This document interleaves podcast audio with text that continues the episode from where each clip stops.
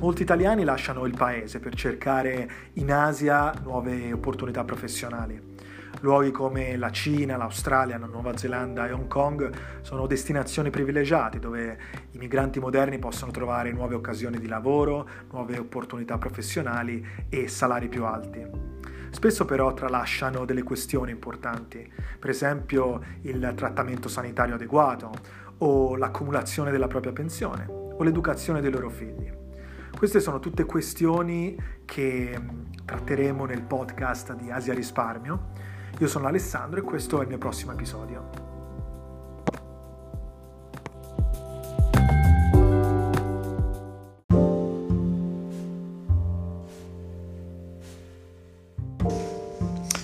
Ci sono due importanti fenomeni sociali che stanno caratterizzando l'attuale società italiana. Sono due fenomeni molto importanti di cui tuttavia si parla ancora molto poco e di conseguenza eh, non si riesce a chiarificare bene quali siano le conseguenze.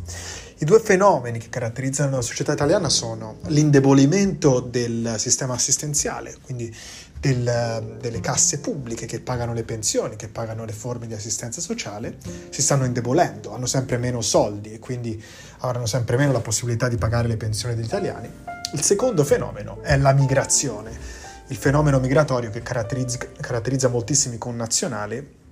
che vanno all'estero a cercare opportunità, a costruire i propri percorsi professionali, a fare una carriera e che eh, lo stanno facendo in misura sempre crescente. Si parla di 130.000 individui all'anno, la maggior parte dei quali sono professionisti tra i 18 e i 34 anni, quindi persone che sono attive nella propria carriera.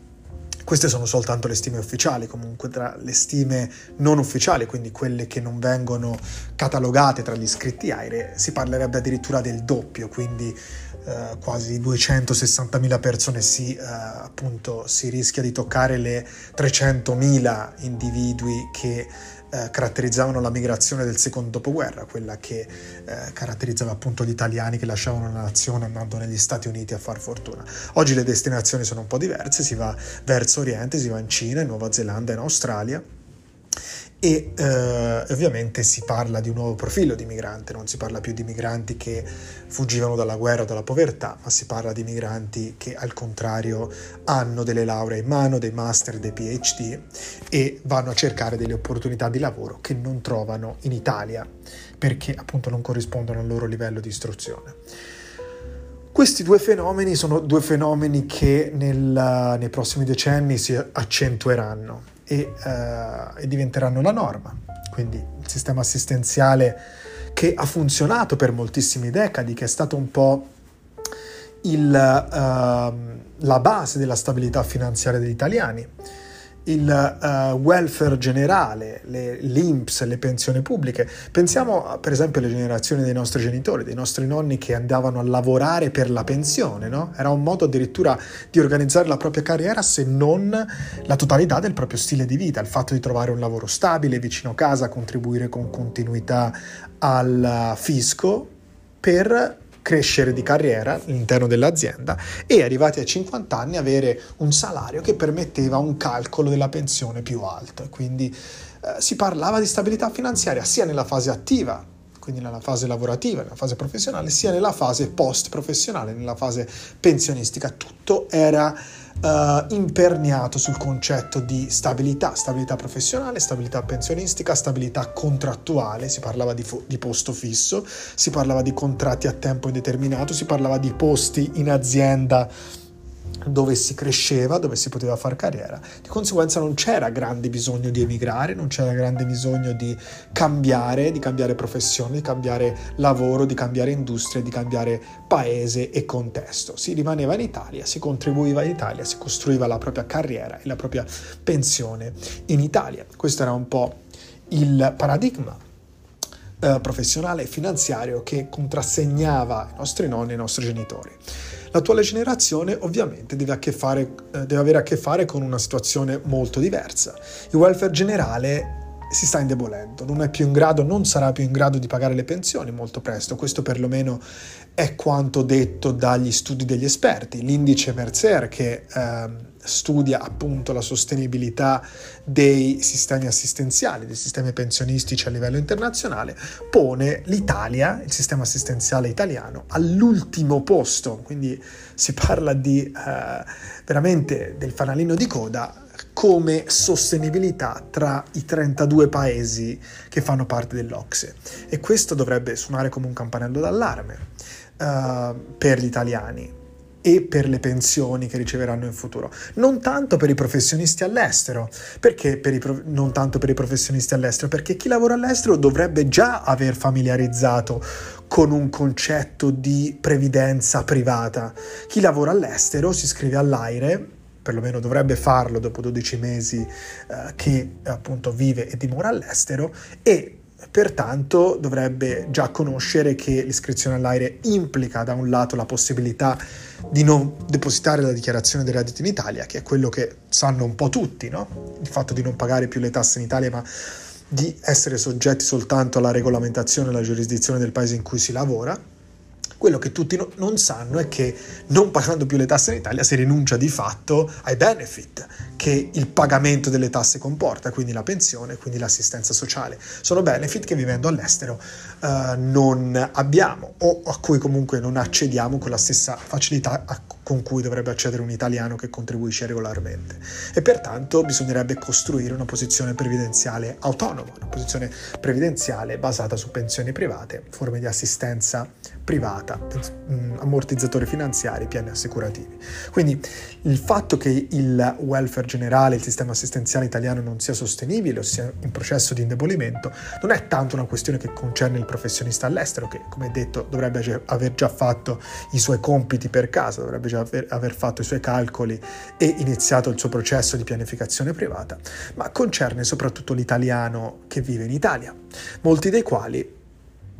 in realtà non hanno ancora ben chiaro che cosa significa che nelle casse pubbliche non ci sono abbastanza soldi per pagare le pensioni. Molti dei quali hanno sentito che sì, forse lo Stato non sarà in grado di pagare le pensioni, forse lo Stato non sarà sostenibile, ma ancora non hanno toccato con mano quello che significa questo concetto. E, e quindi, eh, diciamo così, portano ancora con sé quella mentalità che descrivo, descrivevo in precedenza, che caratterizzava le uh, le generazioni precedenti, cioè pensano ancora a lavorare con stabilità, a pagare contributi in maniera stabile e a ricevere qualcosa dal sistema assistenziale, mentre in realtà dovrebbero adottare un mindset molto diverso, dovrebbero già iniziare a considerare uh, il sistema assistenziale come un qualcosa che mm, forse ci potrebbe essere, ma forse no, e quindi dovrebbe essere considerato quasi come una risorsa aggiuntiva, quasi come una risorsa integrativa della propria pensione, la cui base, il cui fondamento dovrebbe già iniziare ad essere privato. Cioè anche gli italiani in pratica dovrebbero adottare stesse, gli stessi processi di costruzione di una posizione previdenziale autonoma alla stessa maniera di come fanno i professionisti all'estero. In realtà però, se si va realmente a vedere la mentalità che c'è in Italia, il, uh, diciamo, l'idea di ricevere una pensione è ancora basata sullo Stato, cioè il cittadino italiano ancora pensa che lo Stato debba prendersi cura uh, del, dei propri cittadini perché appunto si pagano le tasse, si pagano le tasse in maniera anche abbastanza invasiva sui, sui redditi dei, dei, cittadini e quindi diventa uh, in, insomma, quasi una, un'aspettativa del cittadino quella di avere lo Stato che gli faccia da supporto, che gli faccia da backup finanziario. E se si va a vedere anche la stessa terminologia in Italia nel mondo della finanza personale, le pensioni supplementari, le pensioni integrative sono quelle private invece di essere quelle pubbliche. Si parla ancora di terzo pilastro della previdenza, cioè in pratica le pensioni private sono il terzo pilastro che viene dopo l'azienda, che viene dopo lo Stato. Quindi il primo pilastro è lo Stato, il secondo è l'azienda, il TFR e il terzo sono le pensioni private. Mentre in realtà dovrebbe essere all'incontrario, dovrebbe essere, dovrebbe, dovrebbe, i cittadini italiani dovrebbero iniziare a porre come primo pilastro e base e fondamento della propria pensione la pianificazione privata, gli strumenti del risparmio gestito, aprirsi magari anche a contesti internazionali se il mercato italiano del risparmio gestito non offre ancora delle possibilità interessanti, magari sfruttare i propri contatti con italiani che lavorano all'estero, magari amici, magari parenti che si sono spostati, che hanno già familiarizzato con il concetto di pianificazione privata e vedere se anche per loro, anche per chi vive in Italia, vi è la possibilità di sfruttare mercati più evoluti dal punto di vista della gestione delle finanze personali e dal punto di vista dei prodotti del risparmio gestito. E questo è il primo fenomeno, l'indebolimento del welfare generale del sistema assistenziale. Il secondo fenomeno, come dicevo, è quello che riguarda i, eh, la migrazione, la neomobilità, il nuovo fenomeno dei migranti all'estero. Sempre più eh, italiani stanno andando a lavorare all'estero e questo caratterizza un nuovo mercato del lavoro basato su flessibilità e mobilità. Flessibilità e mobilità che cosa comportano? Flessibilità e mobilità comportano una visione di se stessi a breve termine, rispetto appunto al già citato paradigma del lavoro delle generazioni precedenti, in cui di fatto si faceva progetti molto a lungo termine, si lavorava per la pensione, si viveva quasi per la pensione, si impostava la propria carriera per la stabilità finanziaria del dopo lavoro, al giorno d'oggi invece questo non, non si fa più si va all'estero, ma non si sa quanto ci staremo, si va in un paese, ma magari eh, l'idea è di rimanere qualche mese dopo 6-7 anni siamo ancora lì e non ci siamo nemmeno accorti di tutto il tempo che è passato. Si accetta un lavoro, ma il contratto non... Eh, non, non, ci dice esattamente per quanto tempo saremo legati a questa azienda. Le nostre, e molto spesso eh, anche noi non abbiamo una chiara idea. E tutto questo ovviamente per molti di noi può rappresentare delle incertezze anche a livello di pianificazione sul lungo termine, può portare quindi a ritardare progetti di pianificazione finanziaria, proprio perché uno non trova stabilità dal punto di vista professionale e si trova sempre immerso in una costante flessibilità che permette soltanto di ragionare a breve termine. Tuttavia è molto importante per questi eh, migranti moderni, per questi professionisti che lavorano all'estero, prendere le proprie decisioni per quanto riguarda la costruzione di una posizione previdenziale auto- autonoma. Se non vogliono che l'incertezza professionale e il breve termine, il breve orizzonte dal punto di vista professionale, non si ripercuota anche sulle proprie finanze, perché se non si prendono decisioni dal punto di vista finanziario, l'apertura di un fondo privato, l'apertura di un piano di risparmio, l'apertura di un piano assicurativo, l'apertura di una pensione privata, se si continua a ritardare questi, eh, queste decisioni perché non si è sicuri del nostro lavoro, a quel punto lì la mancanza di sicurezza professionale diventa anche una mancanza di sicurezza finanziaria perché sul lungo termine si traduce in mancanza di risorse, in mancanza di una pensione, in mancanza di rendite pronte quando saremo Uh, quando avremo l'età che magari vorremmo smettere di lavorare e vorremmo dedicarci ad altro e vorremmo quindi avere delle rendite pronte che ci aiutino. Quindi il consiglio è quello di uh, decidere di costruire la propria posizione previdenziale autonoma perché è molto semplice. Quando si intravede un cambiamento,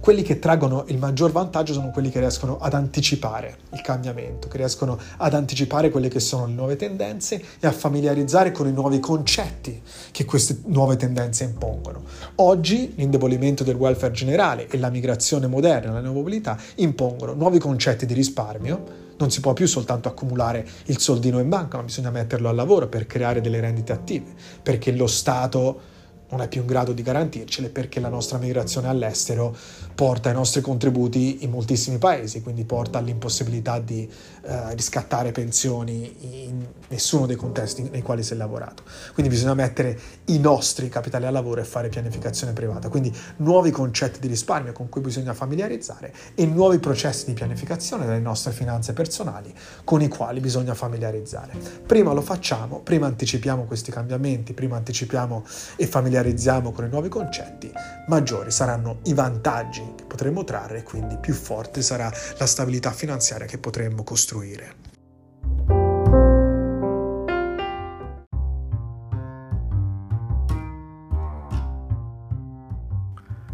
Questo era un altro episodio del podcast di Asia Risparmio. Spero che ti sia piaciuto e tu ne abbia tratto informazioni utili.